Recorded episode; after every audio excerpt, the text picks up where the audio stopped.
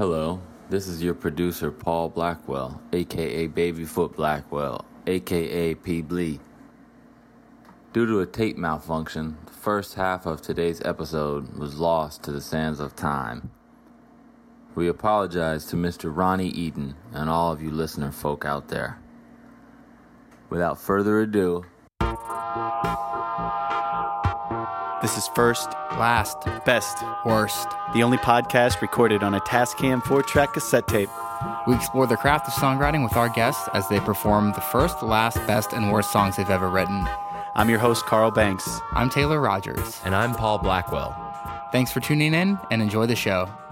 Can we talk a little bit about um, just Texas? Because that's it's its own uh, kind of unique musical place, and we I don't think we've had anybody on from Texas. So, what was it like playing music there? Uh, Texas is cool. It's really easy to stay busy in Texas. Yeah, Um, playing music. yeah. Uh, so like that was my full time job there, and Mm-hmm. uh, it was really easy to stay busy. You know, three Yeah. or four nights a week. Uh, Where are you playing? Mostly in Lubbock.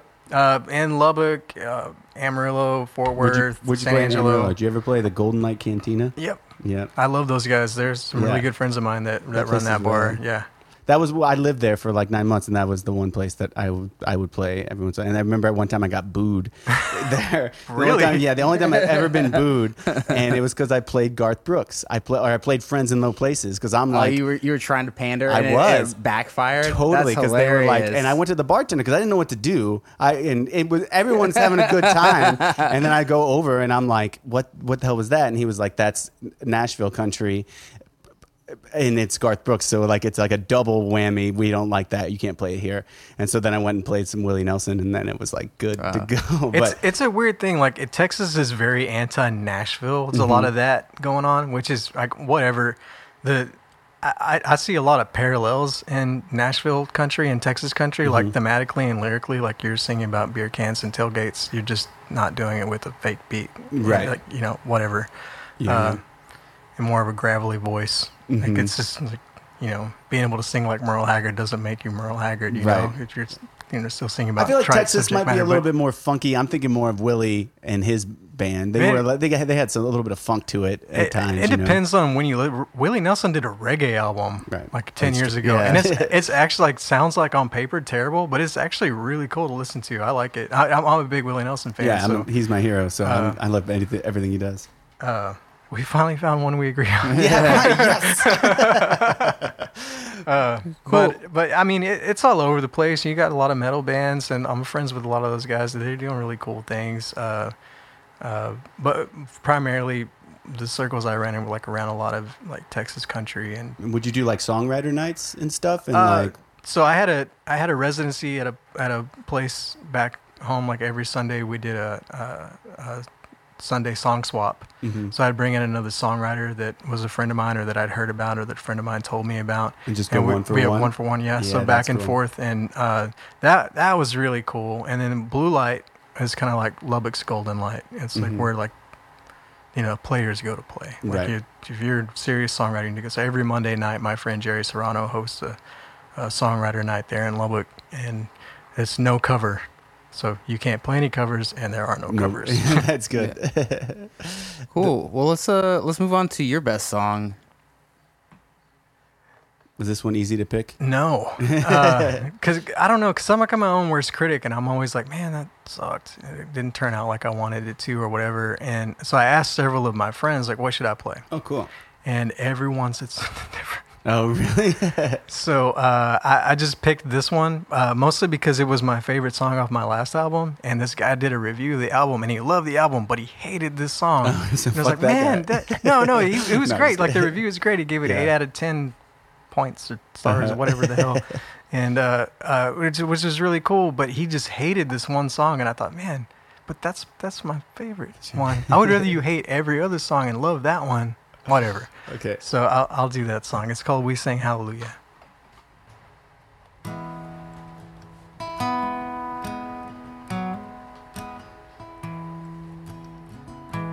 Well, I got a feeling there ain't no guarantees. Stand at the ceiling, wishing you were here with me.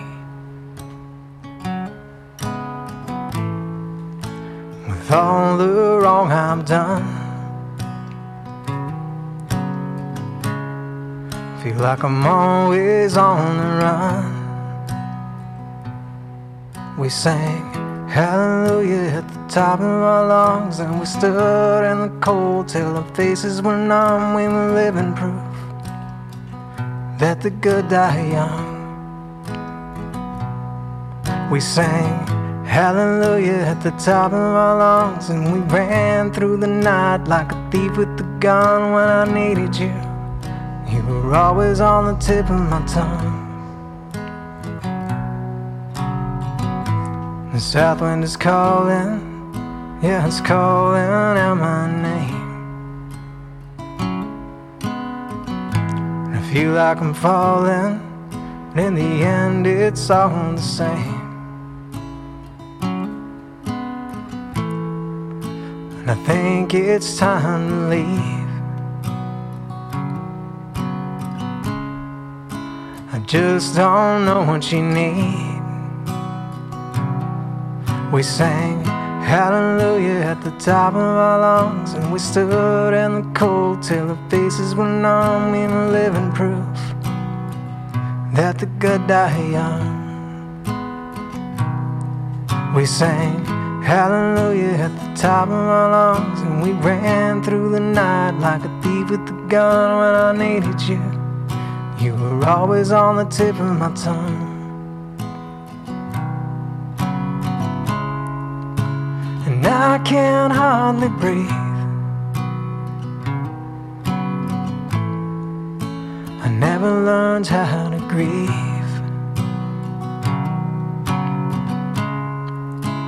And I can hardly breathe.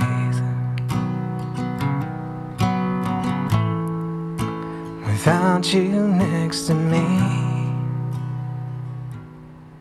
we sang hallelujah at the top of our lungs, and we stood in the cold till our faces were numb. We were living proof that the good die young. We sang hallelujah at the top of our lungs, and we ran through the night like a thief with a gun when I needed you. You were always on the tip of my tongue.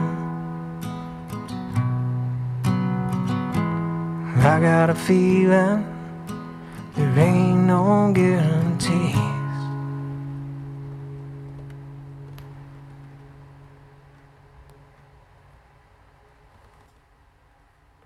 That was rad. Thank you. Yeah. So what? Why? Why did you select that one? What? What about that one to you makes that your your selection? Uh, I mean, I, I could be cheap and just say that I just like it. Yeah. that's that's actually totally valid. I mean, their their recording turned out really cool. My friend Callie Weeks sang the harmony with me, and she recorded all of her parts in Tennessee and like sent them to us. So it's really cool how that came together.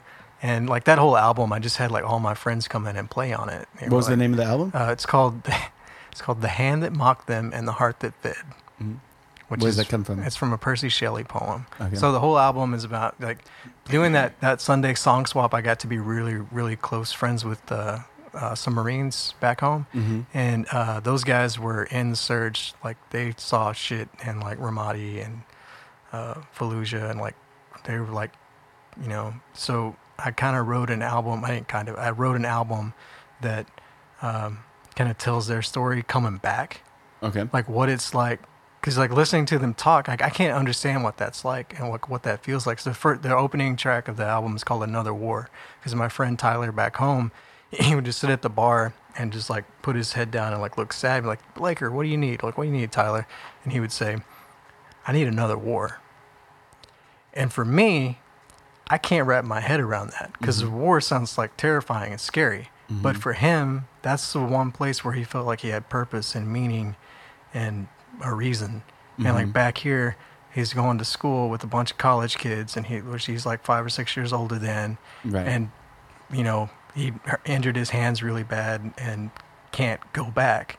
So he like literally feels like he has no meaning or purpose because he's not fighting. So, So I wrote a whole album that's about. So how do you approach that as a songwriter? Do you do you approach it as fiction, or do you try to say exactly what he's he a, says. a little bit of both because I didn't want to get too personal because it's not my story to tell. You Right. know. Uh, yeah, that's what I'm wondering.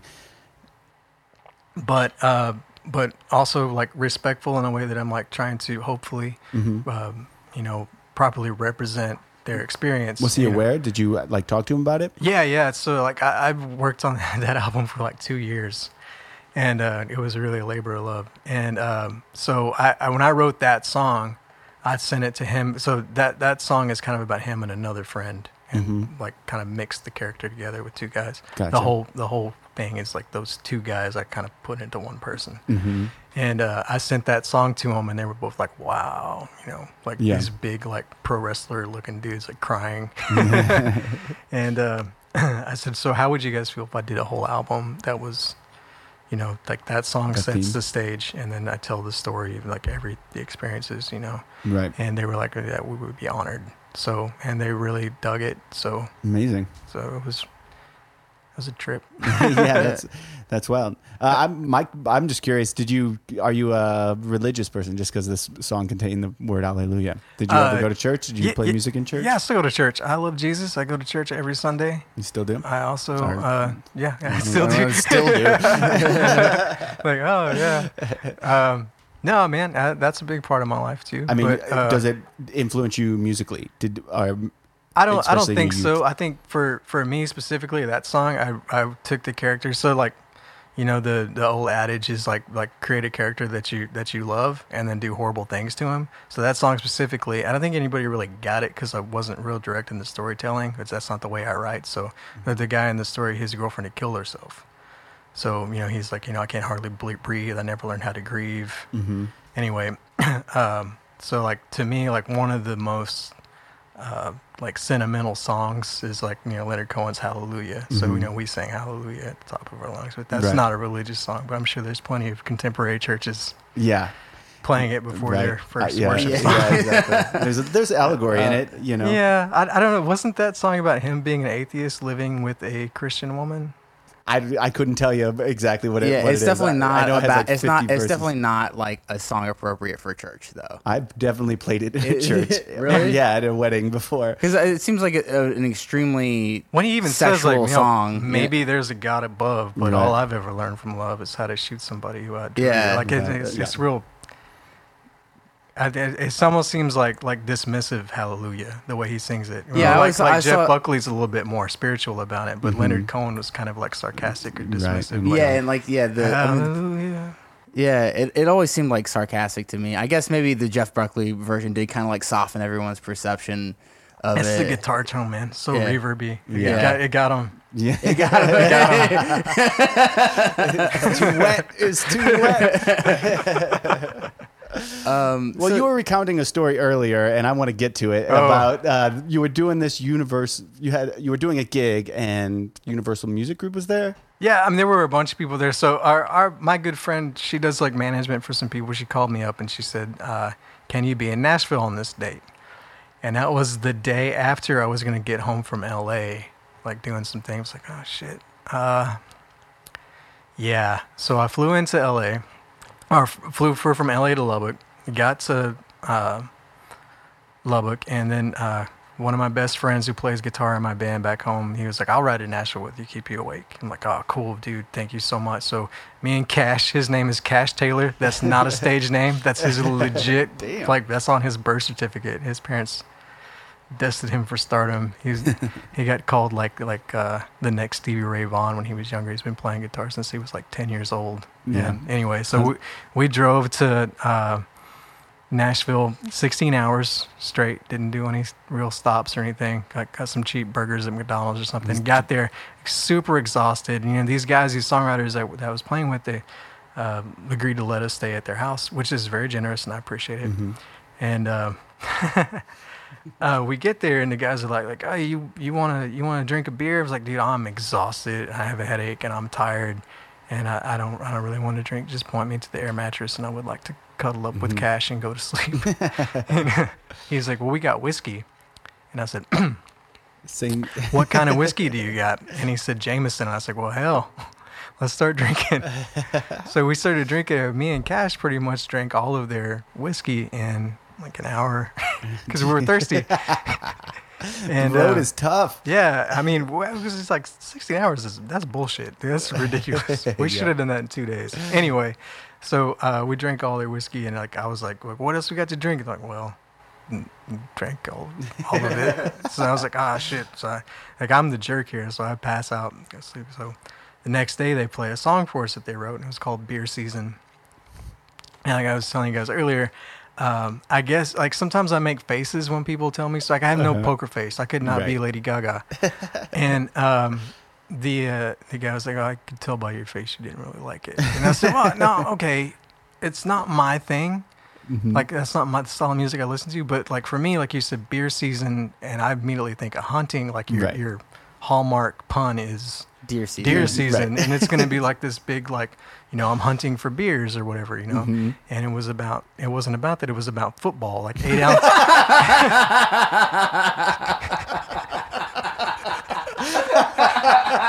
so it was like it was like eight ounces down three yards to go or, or whatever I, I don't remember but um, he was like he was like well uh, uh, you know, we really don't know uh, a whole lot about hunting. and I, so I'm thinking in my head, it's like, we drank all your whiskey in an hour last night, you don't know a whole lot about drinking either. but you managed to write the but, fucking. but yeah, what I mean, and th- those are really good dudes. I, I like them a lot. Yeah. and their song got like like six hundred thousand streams on Spotify or some Hey. shit, and that's great. more than Uh, I got. Yeah, same. I, I broke a thousand, and I was like, man, pour out the champagne. Things are looking up. Um, so yeah, I have a lot of stuff with that. You know, a, a lot of, I think a lot of people just want to fit in, Mhm. and I've been guilty of that before too. Totally. Like you just want to, you want you want you want people to like you Right. when you when you play your songs. And um, the older I get, and I'm like super old now. You're uh, not. You're definitely not super Yeah, I'm pretty old. Uh, 85. But That's Mhm. fucking old. 87. Damn. Uh, Look good. thanks. Anyway, what were you saying? I don't know. I, I was about to ask you if you were 80-year-old compliment. Yeah.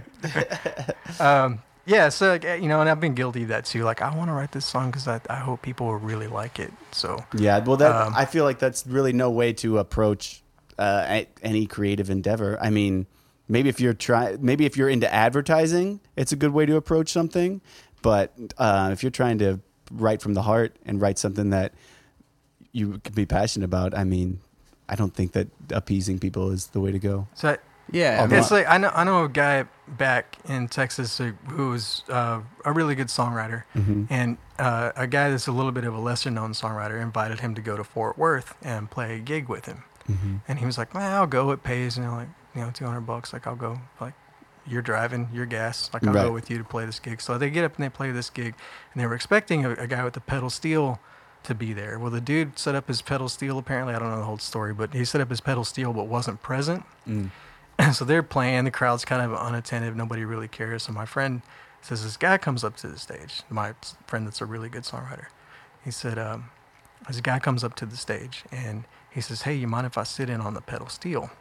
And he said, dude, I, I don't care what you do. Like, get on there and play. It's not mine. Get Mhm. up there and play. And it's like this dude sat and he played the most beautiful pedal steel for like four or five songs. And our other friend disappeared. And he was like, he was like, Dan, you know, get back up here and, and play this song. Like, you got to play with this guy. He's phenomenal. Uh huh. So he gets back on stage and he's like, I don't know what to play. And he's like, dude, just play the first thing that comes to mind. Like this guy is like, he's clearly a pro. Like, Right. play with this guy. And he he gets on his guitar and gets on his mic and he goes, Scooby Dooby Doo, where are you? We've got some work to do now. And the guy behind the pedal steel put the bar down and just stepped off and walked away and just left. I got nothing to do He's here. like, I'm not doing Scooby Doo. so my other friend, he got off the stage and like Yeah. chased him down. He's like, hey, hey, I'm, I'm sorry, like, I don't want to bother you, but like, you're a really good pedal steel player. You, Mm-hmm. you don't play pedal steel that well and not have a story. And he's like, well, you know, I used to play with Garth Brooks and I was in his touring band for a long time, moving to Texas, and I was checking out the bar scene, seeing what's going on. Uh-huh. And he was like, holy shit, Garth Brooks pedal steel player just played with us. So they're driving back home and it's like real awkward quiet. Uh huh. And uh, one friend looks at the other friend and goes, "Man, I think I fucked up tonight." And he was like, "Hell yeah, you fucked up. You played Scooby Doo, Garth Brooks' is pedal steel player." Why would that ever pop in your head to play? That's fucking. So- I mean, don't get me wrong. I love Scooby Doo as much as any other American, but Well, that's probably the worst possible pick. Uh, how about you play us your worst song? this was not easy, guys. 'Cause Yeah, I- we've 'cause all got a lot. I have, Yeah. I have a lot of them, and unfortunately, I've released a lot of them. um, but this one, um, it's completely meaningless, and it was more of those like like people pleaser songs. Like I just wanted people to like it, and I was like, so, like so many like really really dark and sad songs, obviously. hmm And I, I wanted to do something that was a little bit more major key, a little bit more like you know, still kind of like tinges of sad, but a little bit more something people would want to listen to, like and not just get bummed out. So I like cranked this thing out, and it ended up uh, being on an EP that I was not happy with the recording. It was released to a record label that I was not happy with the way the record label handled us or did anything with us, and it was like so. I don't like the song, but it's more that I don't like everything surrounding it. Right. Like that year and a half or so was just like you know we did a music video for it, and you know the music it turned out great, but it's a shitty song. Right. the worst. Uh, yeah, so. And then uh, my son pointed out to me not too long ago that it sounds a lot like an Avett Brothers tune, so hopefully they don't ever sue me for it. They're big fans. yeah I bet. Uh, so this one's called Darlin' Darlin'.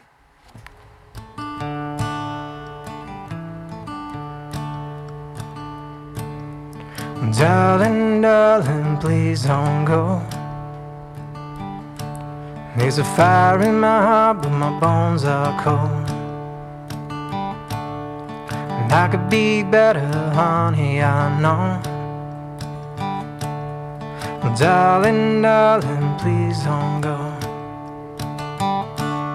The same old moon is shining down on me, and I've been so good at playing make believe. Come on, baby, let's count to three. Well, darling, darling, please don't go. There's a fire in my heart, but my bones are cold. And I could be better, honey, I know. Well, darling, darling, please don't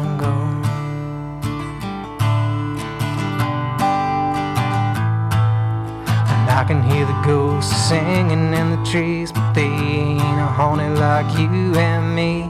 Come on, baby, just wait and see. Well, darling, darling, please don't go. There's a fire in my heart, but my bones are cold. And I could be better, honey, I know. Oh, darling, darling, please don't go. The idea of love is such a foolish thing, and I've never been good at catching dreams. I've always had something up my sleeve. Darling, darling, please don't go. And there's a fire in my heart, but my bones are cold. And I could be better, honey, I know. Darling, darling, please don't go. Darling, darling, please don't go. Darling, darling, please don't go.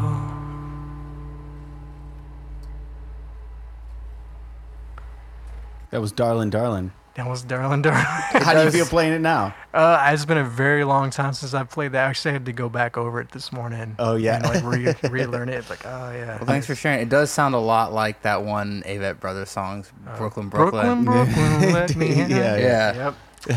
But that was that was probably written before that, Uh, I don't or know, maybe man. around the same time. Maybe around the same time. I don't know. Right it might have the- like. something in the air. I think.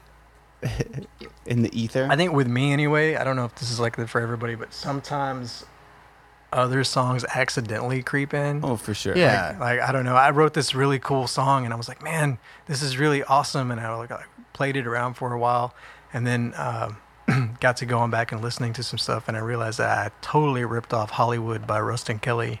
It's like, Yeah. oh man, Yeah, that's, That's the worst feeling. Our, uh, Everyone does that. Our, uh, one of our past guests, Pete Ayers, wh- the worst song he chose was one that he realized was ha- midway through writing it that it was uh, a Stevie Wonder song. Yeah. He's like, well, goddamn, I just wrote it over the Stevie Wonder tune.